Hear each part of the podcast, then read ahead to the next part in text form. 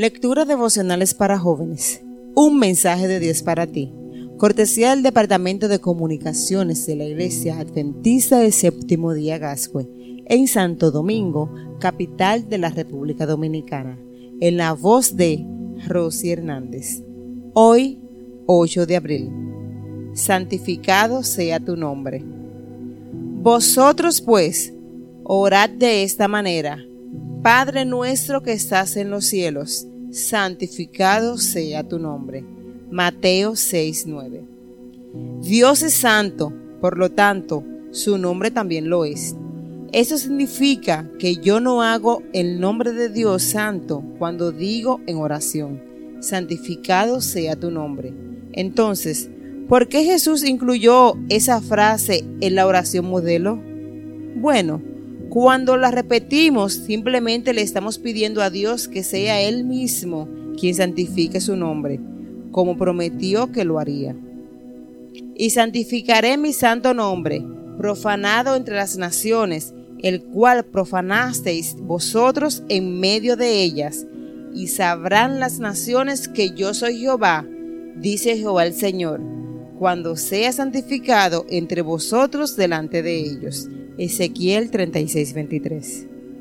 Dios se muestra santo ante el mundo a través de las maravillas que hace por nosotros. Primero nos llama y nos rescata del mundo de maldad. Después nos justifica y finalmente nos santifica. De esta manera glorifica su nombre ante el universo. Por otro lado, nosotros como sus hijos dejamos ver su grandeza y la santidad de su nombre cuando damos testimonio de sus obras en nuestra vida, cuando mostramos confianza en Él en medio de todas las vicisitudes de la vida y cuando enfrentamos los desafíos del diario vivir en su nombre. De manera que cuando iniciamos el Padre nuestro pidiendo que Dios santifique su nombre, sencillamente estamos diciéndole, muestra tu grandeza, deja ver tu amor y bondad hacia nosotros exhibe ante el mundo tu disposición a bendecir a tu pueblo.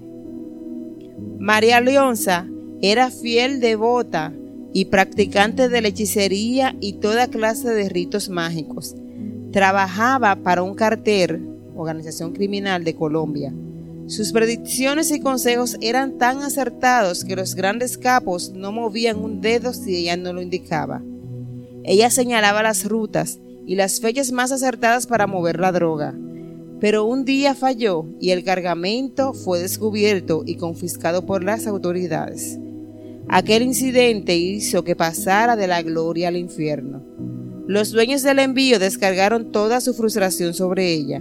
Fue golpeada casi hasta la muerte, violada y encerrada como castigo. En un descuido de los sus captores, logró escaparse y pidió auxilio en una iglesia adventista del barrio.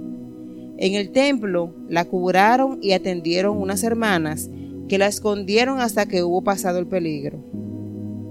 Durante ese tiempo escuchó las predicaciones, los cantos y las oraciones.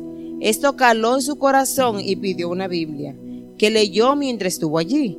Como resultado, decidió renunciar a sus prácticas y ser bautizada. Hoy cuenta cómo Dios cambió su vida y comparte su conocimiento sobre el Dios cuyo nombre es santo y nos hace santos. Hoy Dios te dice, vive a la altura de mi nombre. Yo te escogí y deseo mostrar mi poder y la santidad de mi nombre a través de tu vida.